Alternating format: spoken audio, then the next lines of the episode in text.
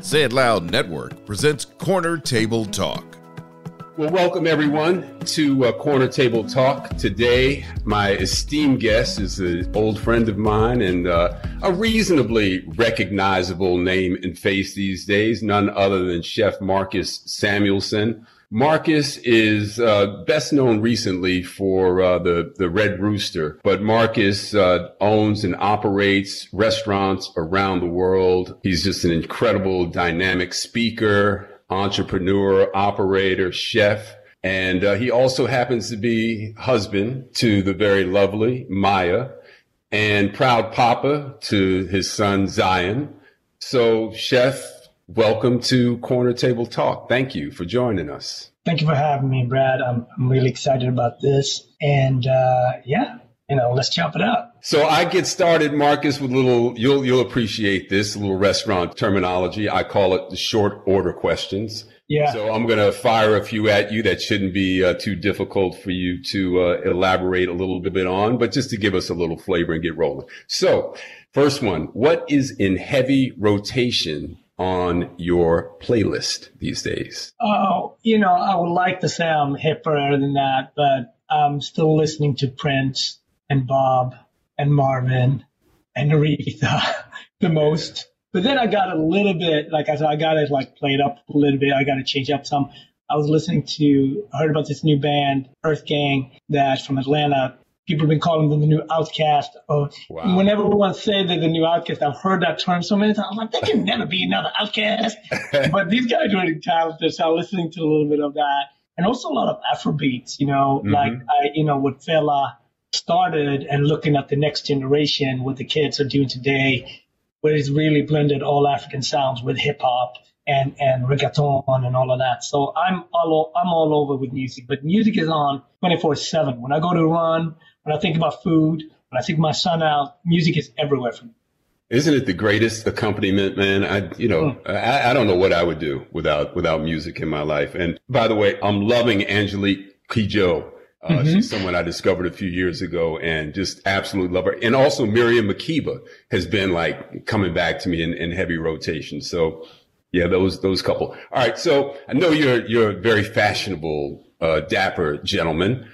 What is your desired footwear these days? You know, my buddy just sent me these pair of Vans that, you know, these skater shoes. So, uh, and I was just, you know how it is when you have a friend doing something, realizing the, your, their vision. Like, I remember when you were telling me about this podcast and now you're doing it. And my friend Chris, he was doing this project together with Vans. Now he's doing it, right? So for me, I, I think about, I take so much joy when my creative friends can realize their vision so when Chris sent me his pair of Vans, I was like, I'm all in. I'm rocking them. Chris is part of this, you know? I love that. Are they comfortable? Yeah, yeah, yeah. No, not only do they look good, of course, but they're comfortable. And it's interesting you say that about fashion. Yeah, I, I don't know nothing about fashion. No, but honestly, like people say that fashion, I was like, absolutely not. Uh, I love style and it's a different thing. I think as, as blackness, as, you know, being connected to the continent, style is everywhere Right. And the style that you could draw from the continent is very often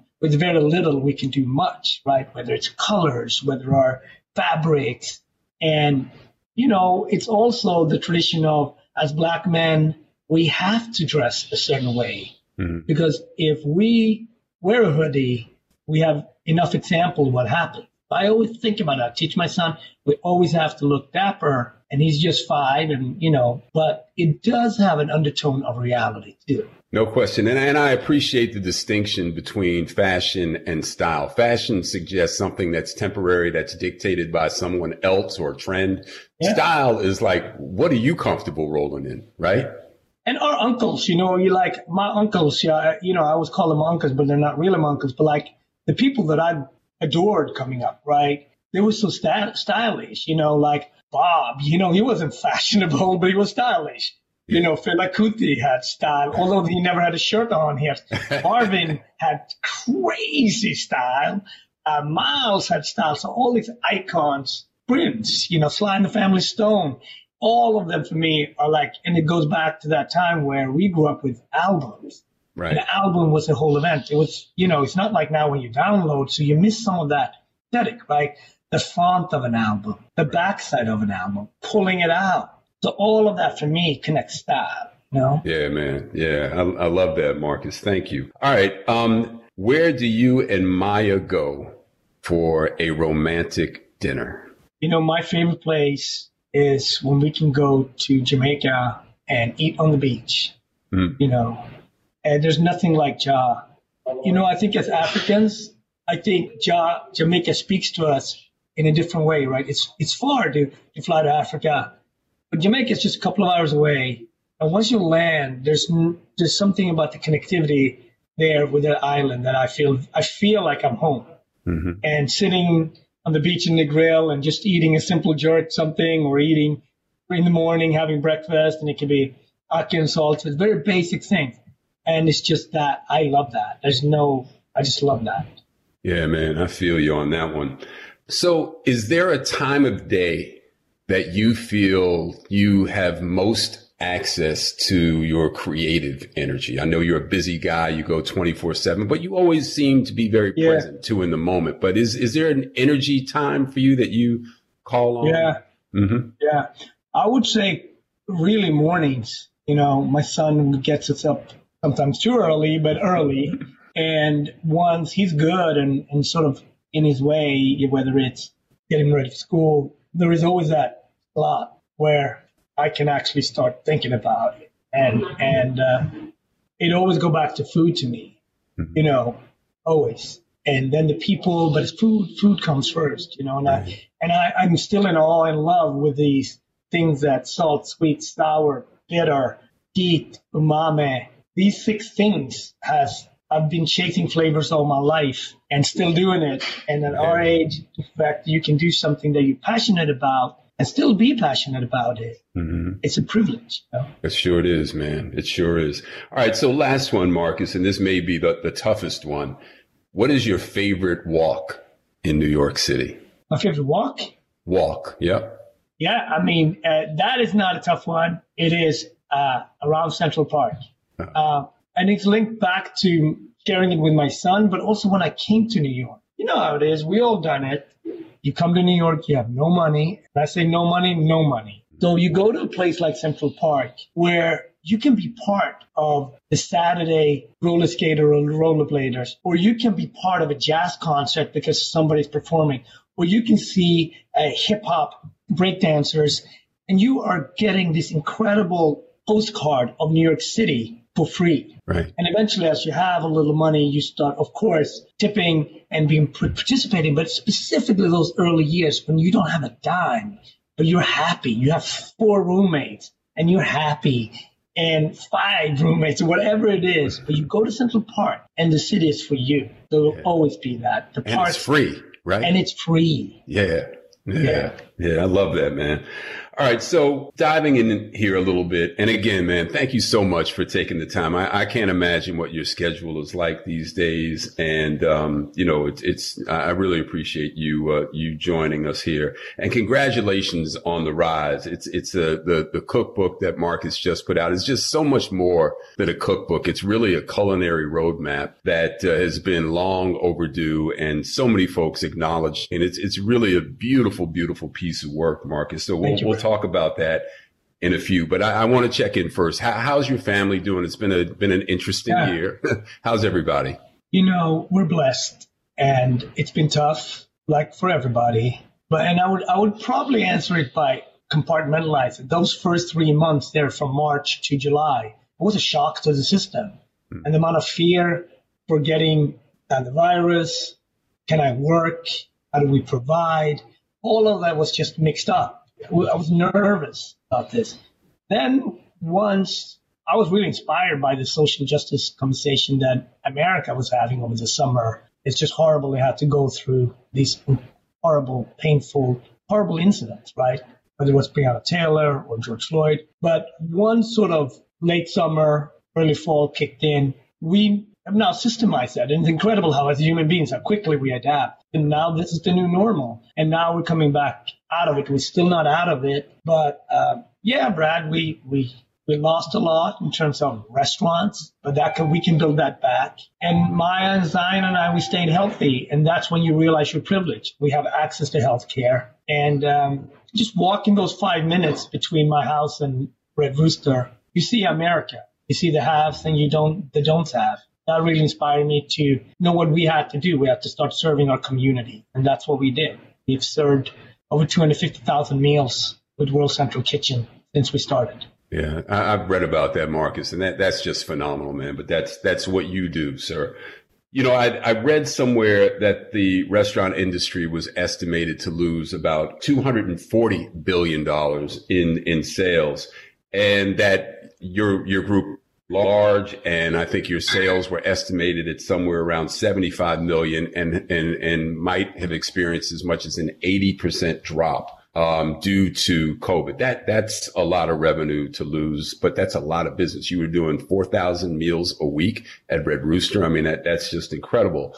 So, um, and you say, Marcus, I've, I've also read where you think that it's going to take, you know, five to six years to build back in our industry from where what we lost. That, that's quite an uphill climb. Um, question: How many how many people did you employ pre pandemic across all of your restaurants, would you estimate? Yeah, I mean, so most of those restaurants are in partnership and so on. So direct employees of the group is not that big, but people that work with me and with the restaurants that we've built up were between uh, 15 to 1700, you know, in eight different countries. You know, it's not, you can't look at this as what we have lost mm-hmm. because we have the privilege of being healthy and we have the privilege of being able to navigate through this. And he's talking to somebody that came to this country with $300. And I was equally happy when I had $300 or nothing in my pocket. So this is the big reset. And we all had to get a haircut and take a dip. So if this is what happened to us, okay, but we're going to be okay.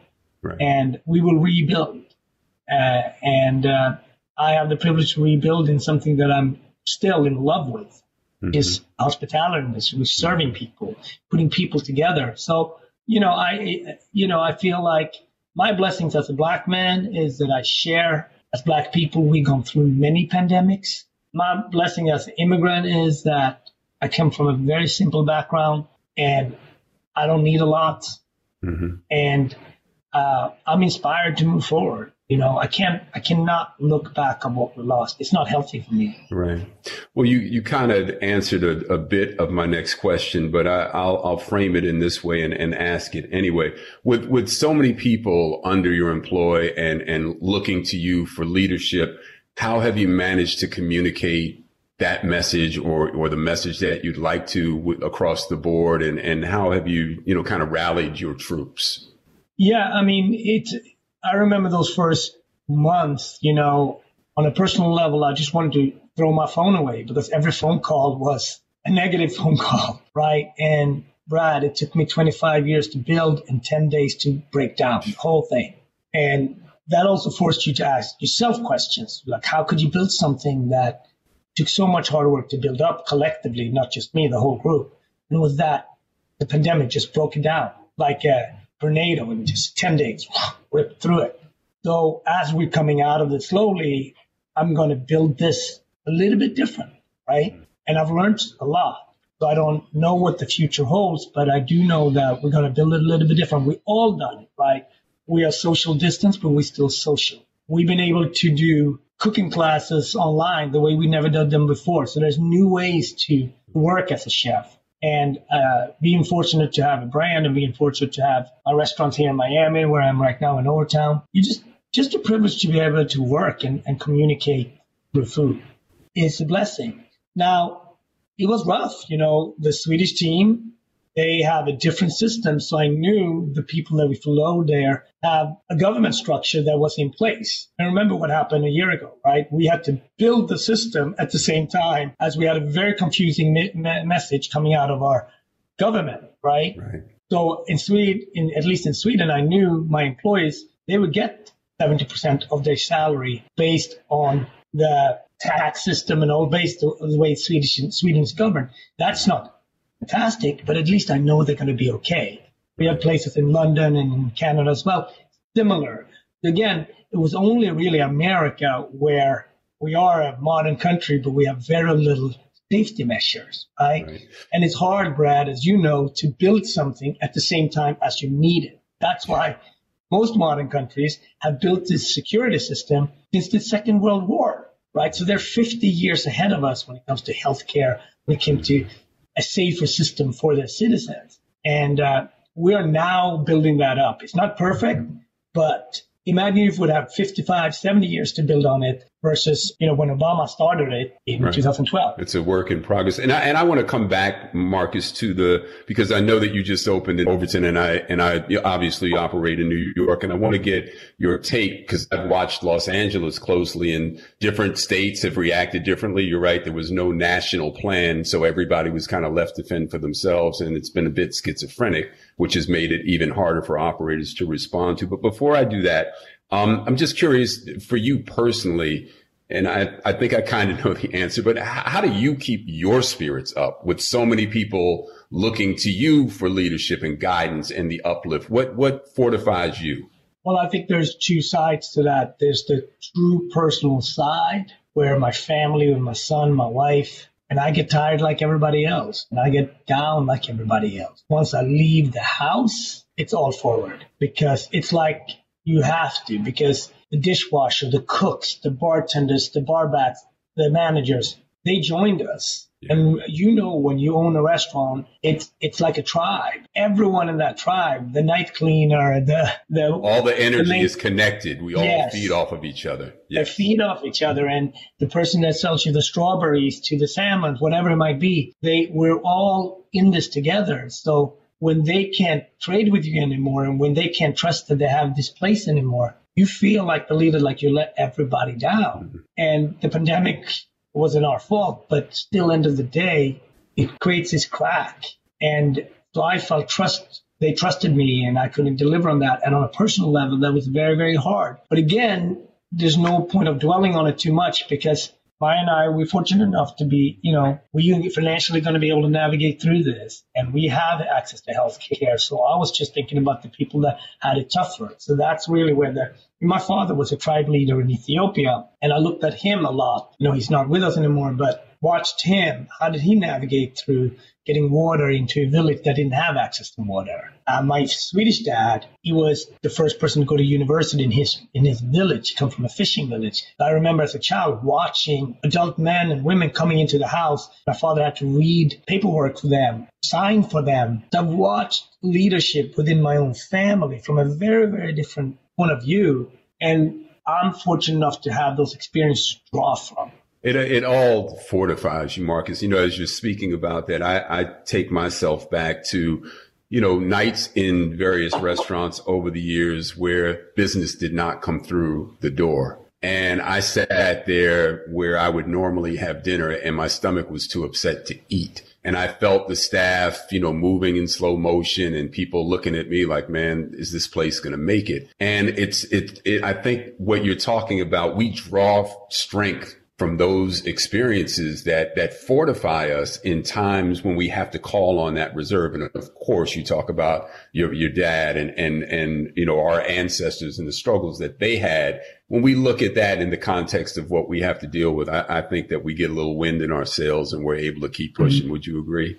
Absolutely, and uh, we've all gone through that. You know, as chefs and restaurateurs, you learn more from the restaurant that you close than the restaurants you open. And that pain that you're talking about, it's real.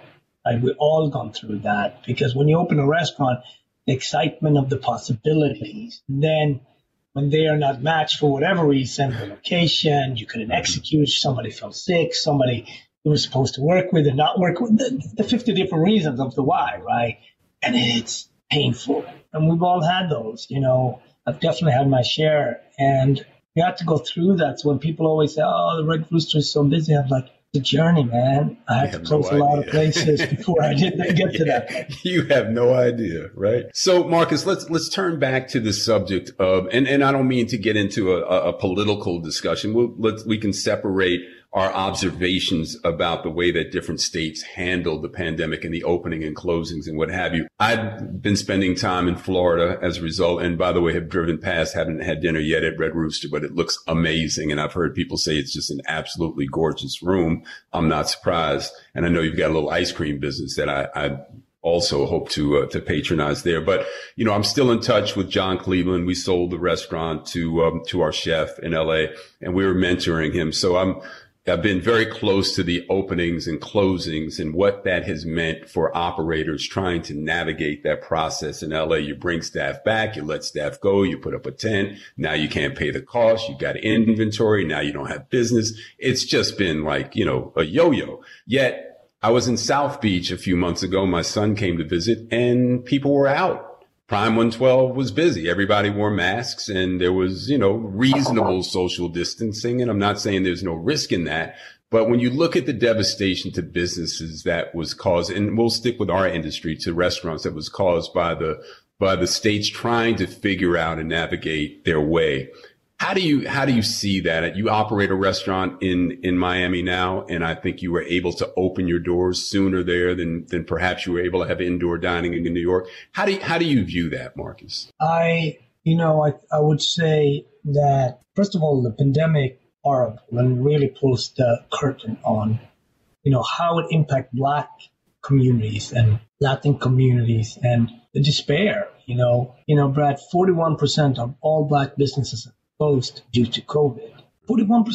Mm. And those are, majority of those are mom and pop, you know, stores with less than 10 employees where these were stores where people, they sent their kids to college. They, they created a in middle class living out of these mom and pop stores. 41% of them are closed. And as you know, we don't have access to generational wealth. We don't really have access to institutional, traditional money as well. So where, how and when is that going to come back? What's going to happen to our communities. Yes, we're rolling out the vaccine now, but how that will impact our community. Ah, so that's why I say it will take 10 years for us to fully come back to December of 2019, right? In terms of opening, you know, we opened Red Rooster, we closed, we opened, we closed. It was this uncertainty of back and forth. But I'm proudly to say on December 15, we opened the doors here in Overtown. And obviously, the weather has a huge impact, right? The fact that we have 75 degrees in the in the evening even. And the key part here is that Red Rooster Overtown, we built a patio before the pandemic. That's 90 seats. So our dining room, people are not really, you know, I would say if we do 150, 200 covers, that's over 90 seats in the patio. So we seat that only a time and a half and we start serving much earlier, for example, right? right? So we have to do similar to, to get to the numbers where we want needed to get to stay open.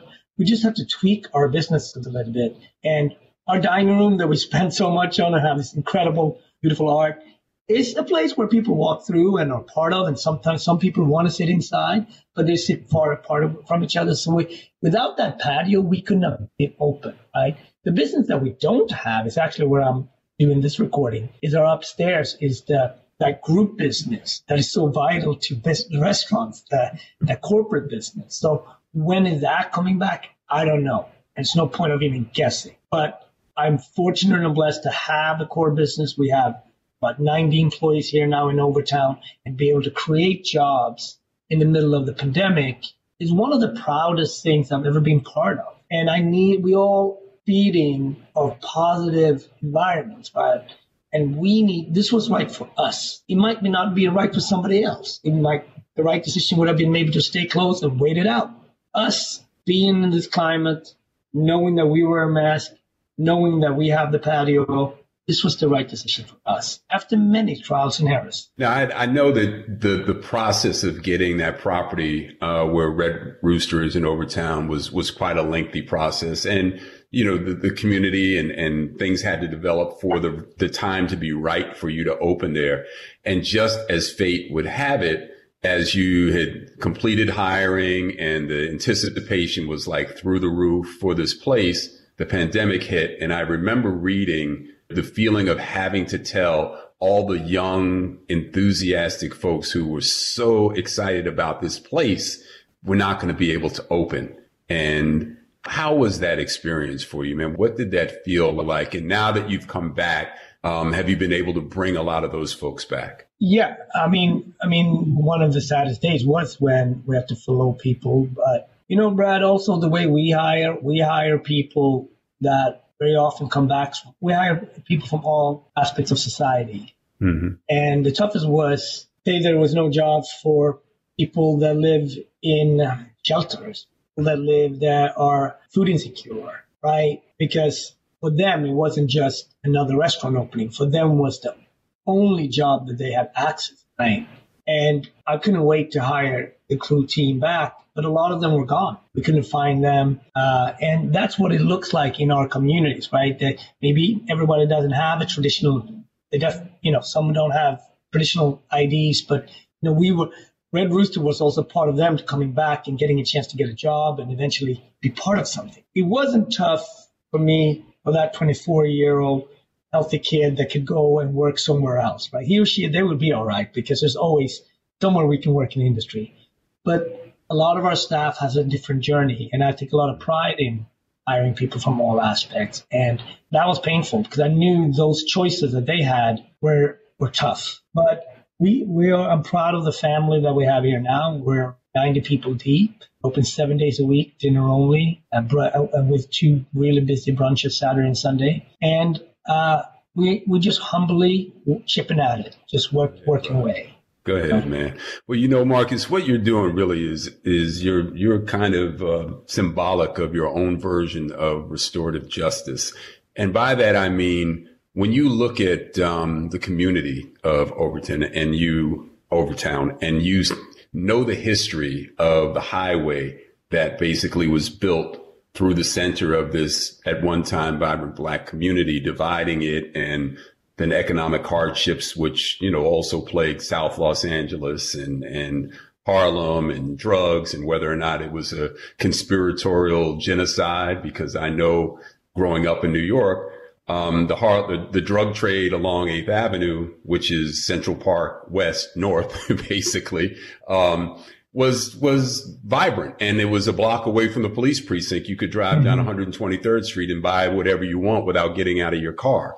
You can't tell me that, you know, the police weren't aware of that as well, but you know, it was allowed to happen. Anyway, so when you take on a project like Red Rooster, as you did in Harlem after um, Bill Clinton had opened up an office building, and I and I remember reading around the time that he then took an office subsequent to that in the financial district, how a lot of people were disappointed that um, he wasn't more helpful to to business uptown. It was really Red Rooster in Harlem where you captured the this, the most beautiful moment with the absolute right restaurant.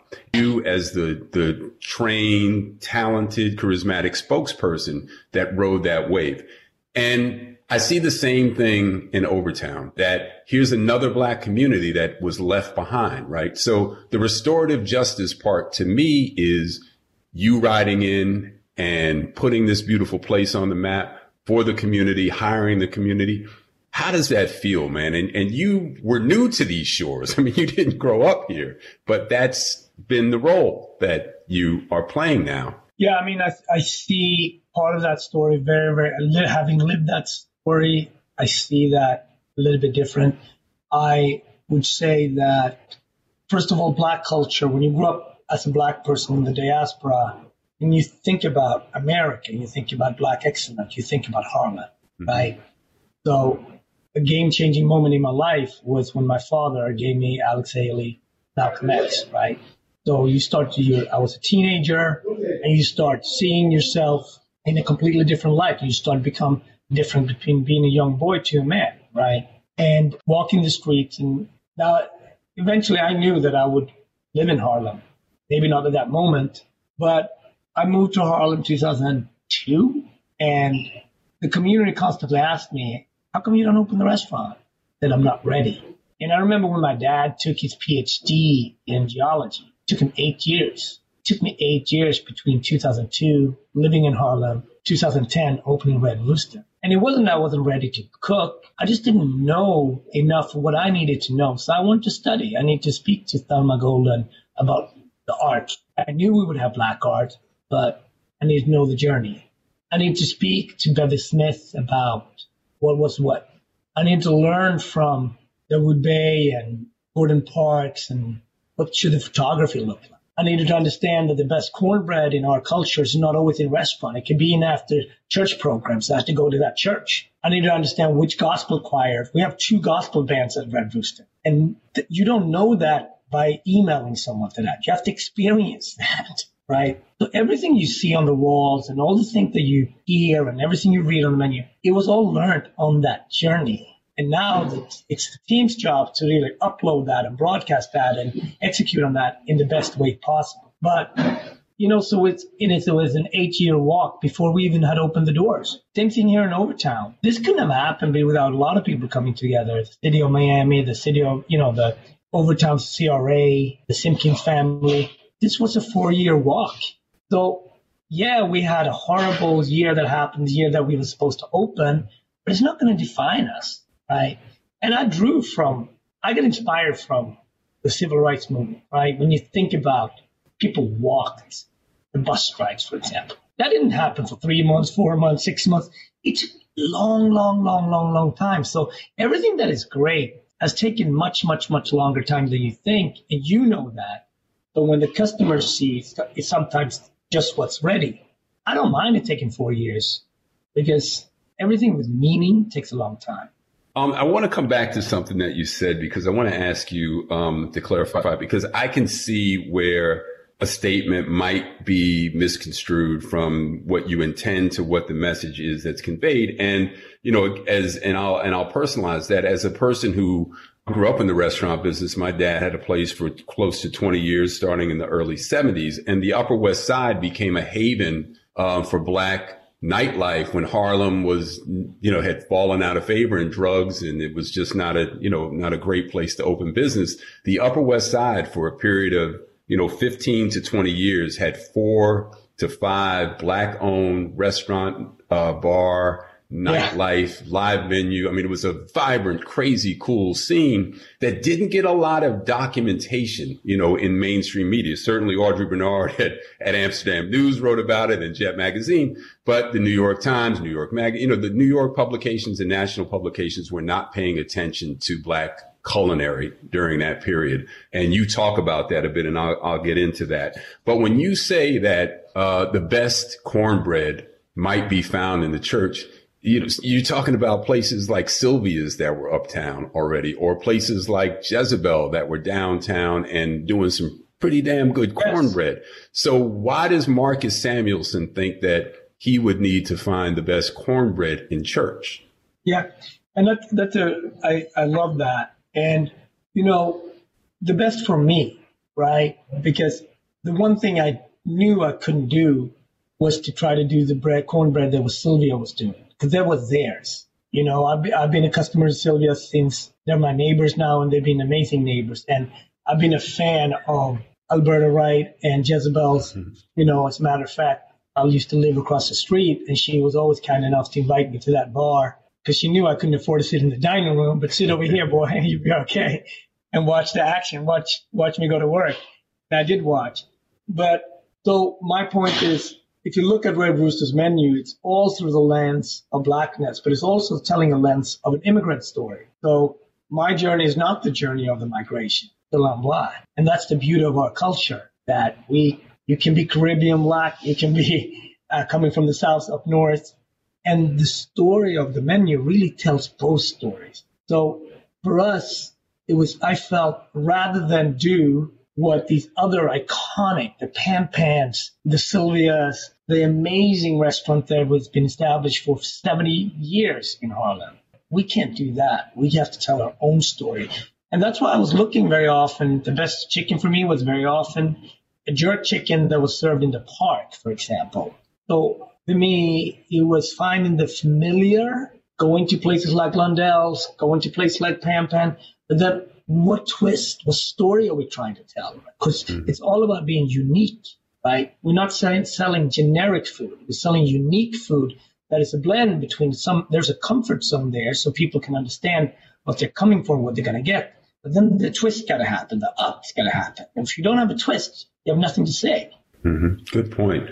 So let, let's go back to Jezebel for a minute and Alberta Wright. Jezebel was a legendary restaurant that a dear friend of ours, Alberta Wright, opened in the theater district in 1983 in Manhattan. And Marcus, you recently reached out to me about a project that uh, you were working on with Alberta, and you asked me to uh, to work on that with you, and I'm really excited and, and, looking forward to to working with you on that. Alberta was like a second mom to, me. Um, but my question how did you how did you discover Jezebel and and what was your reaction the first time that you walked into that magical room in the middle of the chaos along Ninth Avenue? So, I mean, like most New Yorkers coming up, I lived all over New York, right? But where I felt home was in a very chaotic block, but it wasn't chaotic to me. It was in Hell's Kitchen, and I lived used to live. I lived for four years, five years across the street from Jezebel's, and you know, so every morning when I went to work, I walked by it and, you know, the restaurant was slowly opening up, taking its garbage out or, you know, getting its food or, yeah. and some morning, most mornings, Alberta was there telling everybody what to do, being very assertive. Uh, and she could be assertive. Oh no, she was assertive, and there was no doubt who was the boss. And she's like, "What do you want?"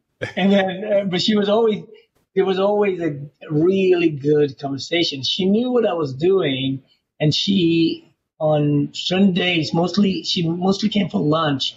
Used to bring one of those high class friends that she knew, and she came for lunch. And so she was always she knew what I was doing. I didn't know if she liked it or not. I had no idea. But so she came in Aquavit, and she always had incredible eclectic friends, right? Whether they were fashion designers or mm-hmm. musicians and or she could dress. And she could dress, right? So when I came back at nighttime, you know, when I wanted to have my nightcap with my buddies, you know, we could never really afford to sit in the dining room. It was like, you know, Denzel was could be in the dining room, Wesley Snipes could be in the dining room, or Whitney could be in the dining room, whatever. It was not, it was just not for us. And but the bar was for us. Mm-hmm. And her son came out, and it was this magical place, which also was very foreign to me, but I felt comfortable, right?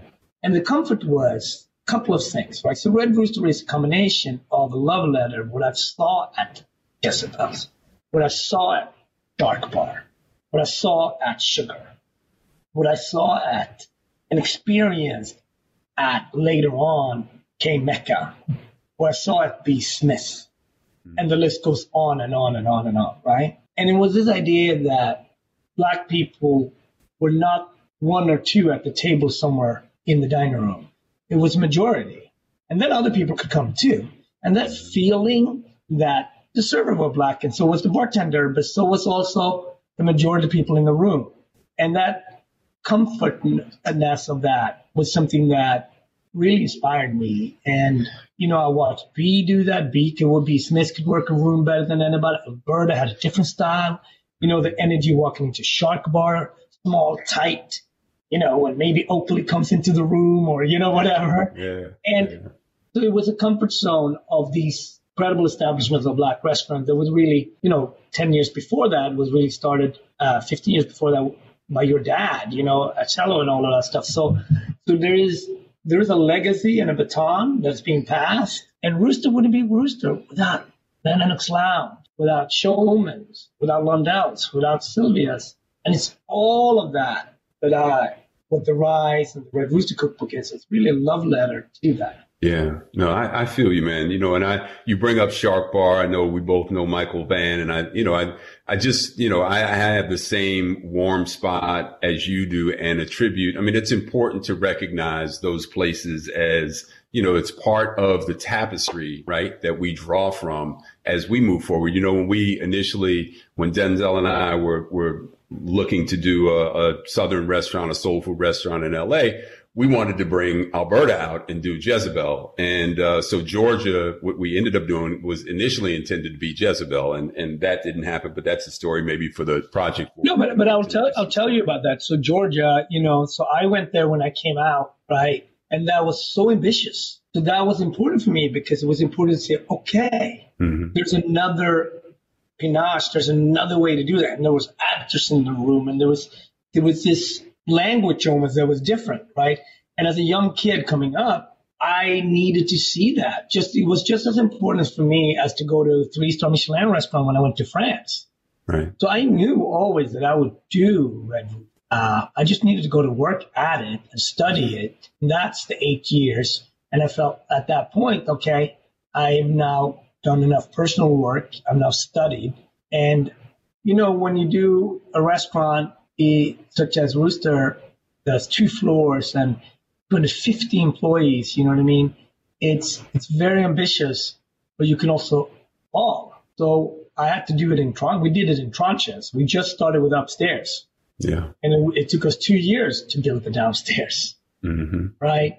Mm-hmm. And I'm glad we did in these slices. And saying that because I'm sitting here at Red Rooster in Overtown now, and I thought we can open them both at the same time. Mm-hmm. The pandemic step didn't step in, but the pandemic happened.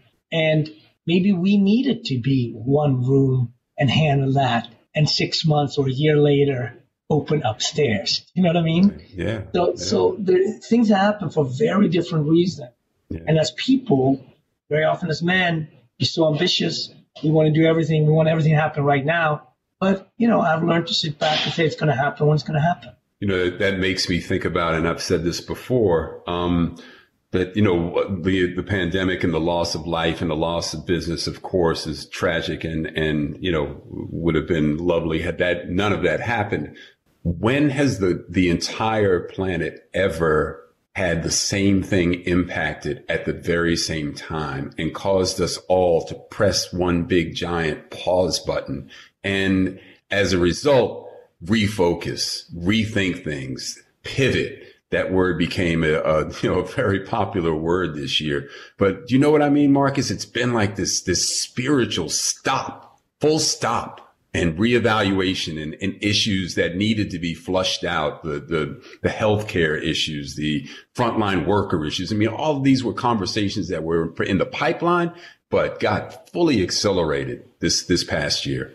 Yeah, no, it's, it's a very important point. And, and I preference that was saying all the lost that lives that we lost is horrible, absolutely horrible. And, uh, I wish we could have responded differently, but we are where we are.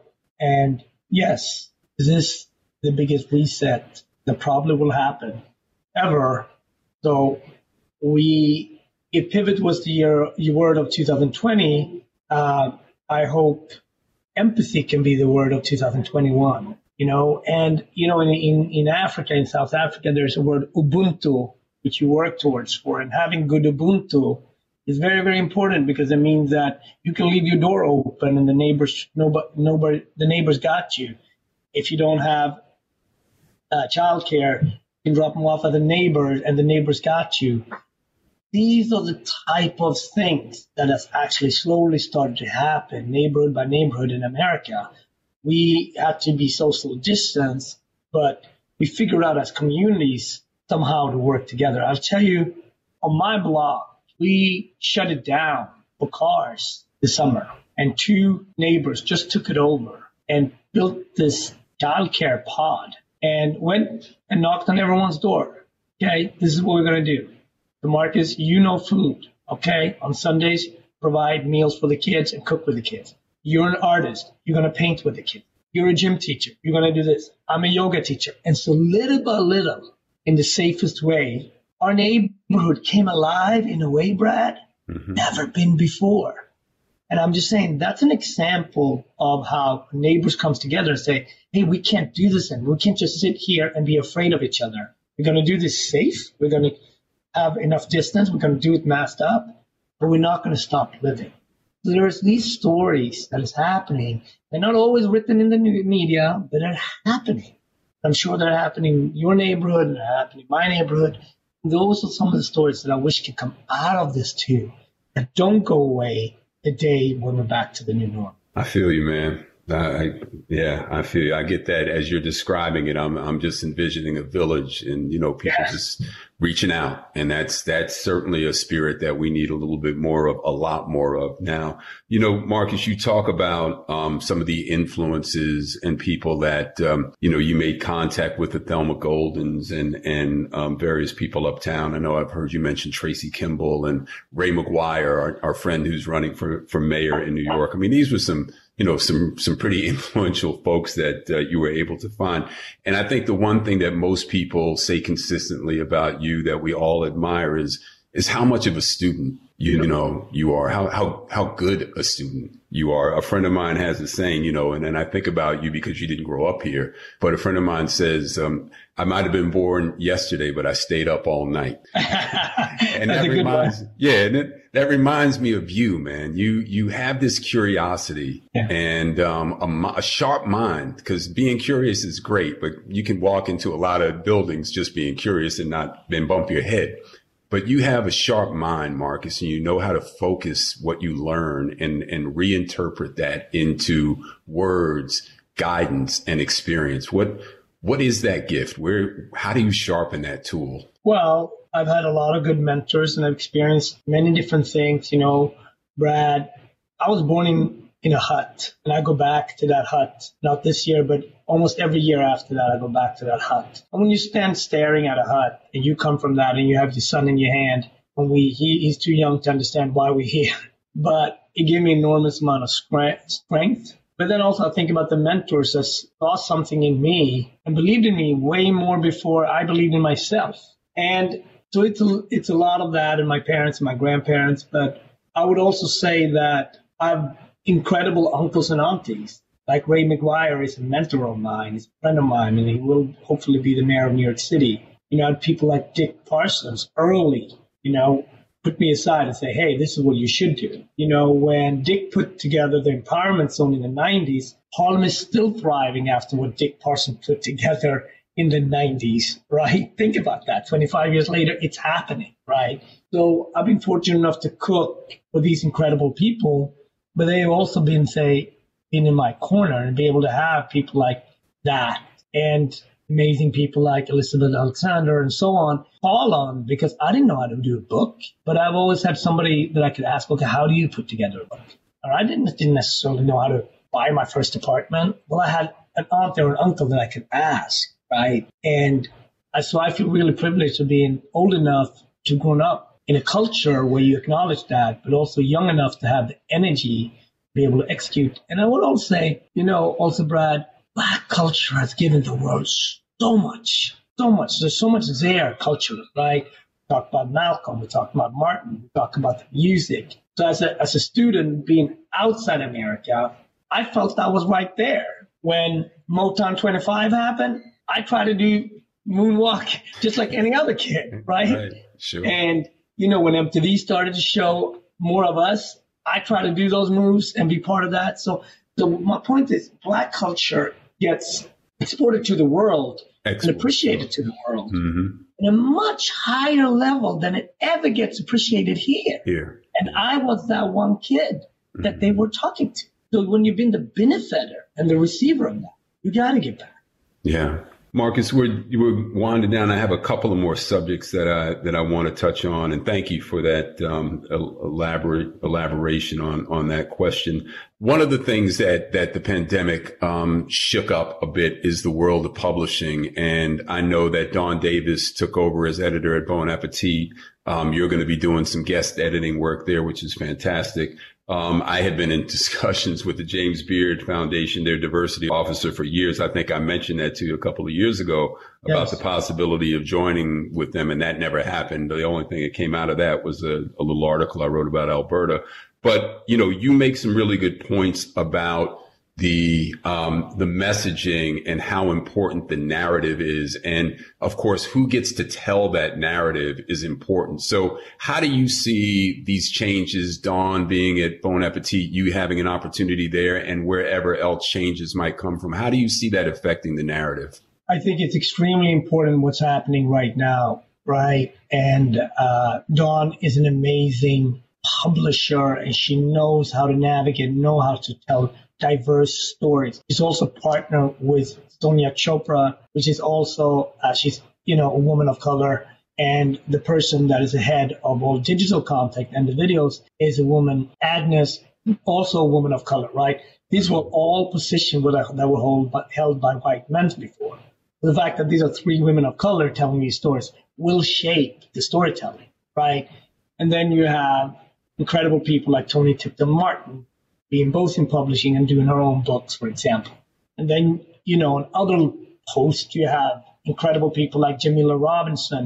you know, writing for Philadelphia Inquirer, for example. So, and you know, my co-author was say, so you have these in this generation incredible black writers that are telling their truths, are telling their stories on super important platform. Then what's happening on social media? You have someone uh, and and beyond, right? There are new stories constantly, and you also have something that's happening in, in self-publishing. If you think about what Klancy Miller is doing for for the culture, for example. So I don't think there's ever been a larger time and more pe- more of us sharing and telling our stories in food, and that will be game changing because people come to appreciate how do we appreciate Italy so much? Because of tourism, because we've heard the stories. How do we appreciate France so much? Because of what's been told in books and magazines forever. Well, I hope that that can now also, some of that can be shared with, let's tell the stories about Detroit. Let's aspire to go to Charleston. Let's aspire to go to Overtown. So that can't be done unless there are receivers on the other end in media that values our stuff. And that's why I think it's so important to have Dawn Davis at Bon Appetit. And that's why it's so important to have Toni Martin and so on. The list goes on and on. So I feel very positive about the future, uh, both from the sort of the traditional media content providers, also what's happening, the underbelly in the social media and on TikTok, because our culture always comes from sort of a basement culture that then eventually becomes pop culture. Right. It's done so in music, done mm-hmm. so in film, and then eventually we become the mainstream. Mm-hmm. Very true. Um, and there's also this this interesting trend. I know I, I had been seeing it and uh, I spoke with Mashama Bailey recently, but also read Charles Blow's column where he's leaving Brooklyn, the New York Times columnist, to move to Atlanta. Mm-hmm. So, you know, I'm mm-hmm. talking about reverse, reverse migration and yeah. the impact that now, you know, the, the food that made its way from the South North and the people who open businesses now a lot are heading back down south. And it's going to be interesting to just see how that plays out in terms of what happens with the food and the culture and where that, where, where is the culture going to, going to mobilize now in what, what cities, what places in the south? How, how do you see that? Well, you brought up Michelle. She's an amazing example that she could have an open restaurant in New York, but she chose to go to Savannah and do it and start a conversation there. That was amazing. And with that comes Netflix, and with that comes a center of the universe in a way, right? She launches a book from Grey and so on, right? So I do think uh, the fact that we are not just doing it in the New York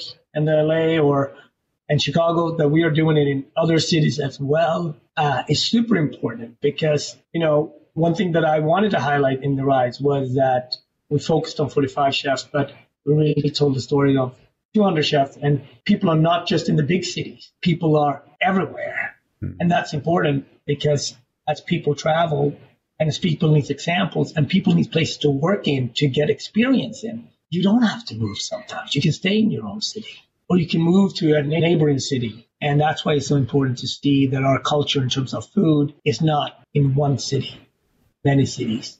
And um, I feel as we can navigate our way through the pandemic, I think this big reset, um, I really believe that the magic can come out of it. I listened to a great conversation you had with Adam Weinberg at the Whitney Museum, I believe, last month.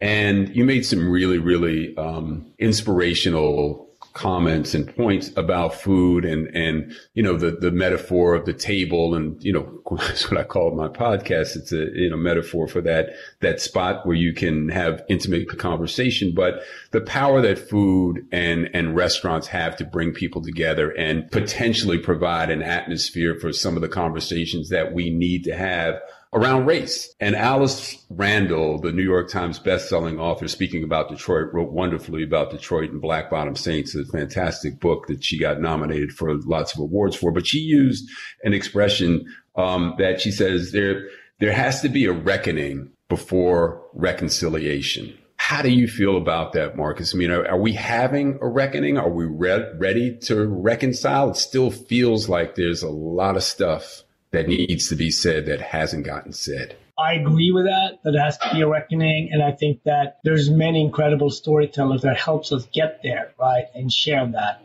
right. When you think about when you think about a book like Caste from Isabel Wilkerson, or think about you hear the podcast 1619 from Nikole Hannah-Jones. When you think about how things are linked generationally.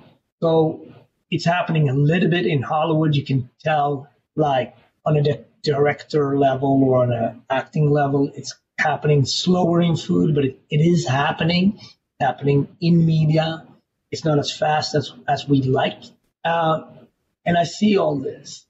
And then on a daily basis, you get reminded about Ahmaud, Rihanna, George.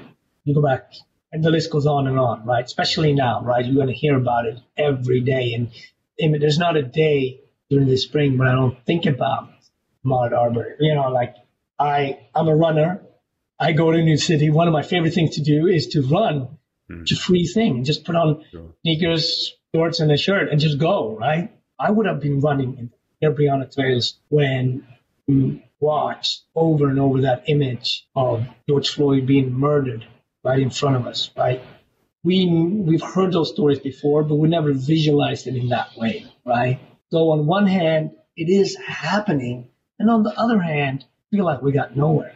The incredible thing what I learned about America, it's, it's a country of this incredible journey of push and pull. Right. And many things can happen at this. And it is a country where we most of the time land on the right side of right but it's a hella journey of get, getting there. And it's ugly and it's sticky and it's a push and pull. But it's maybe our job to just push that needle, push that conversation, move it. Because that's the only way we know how.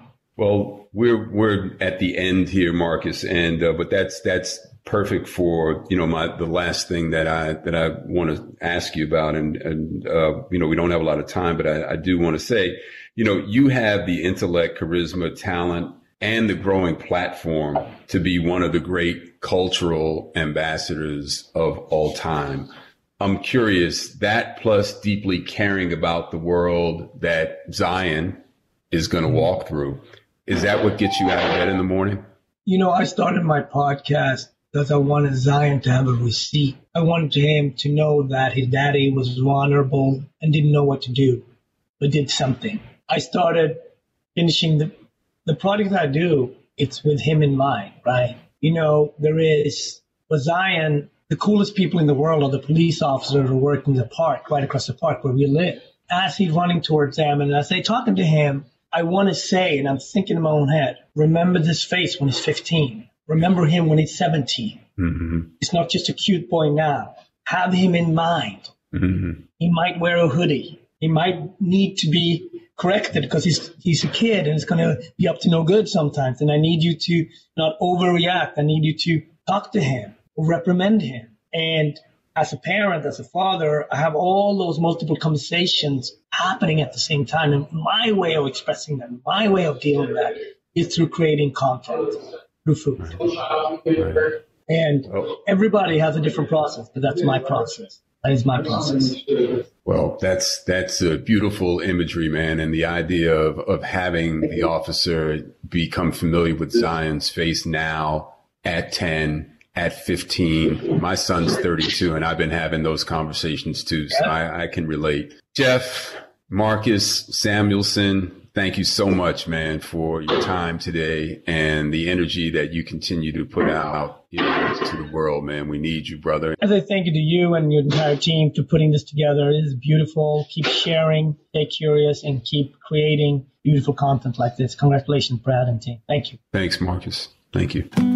Folks, welcome to the segment of the show that uh, I call How We Move with Ambassador Shabazz. Ambassador, that was a quite an interesting discussion with uh, with Chef Marcus Samuelsson, and uh, I'm I'm curious to to catch some of your reflections. Well, it, it, was definitely wonderful and timely, and in listening to it, I just want to thank you again for incorporating me and um, in this collaboration because as busy as my life is all good um, but this gives me an opportunity to pause and share the reflections list, while listening to them um, without having to do notes on something else but actually to take this in digest and also really get to appreciate the intimacy that you and your guests, in this case, Marcus Samuelsson, whom many of us in New York watched arrive land on the shores and journey.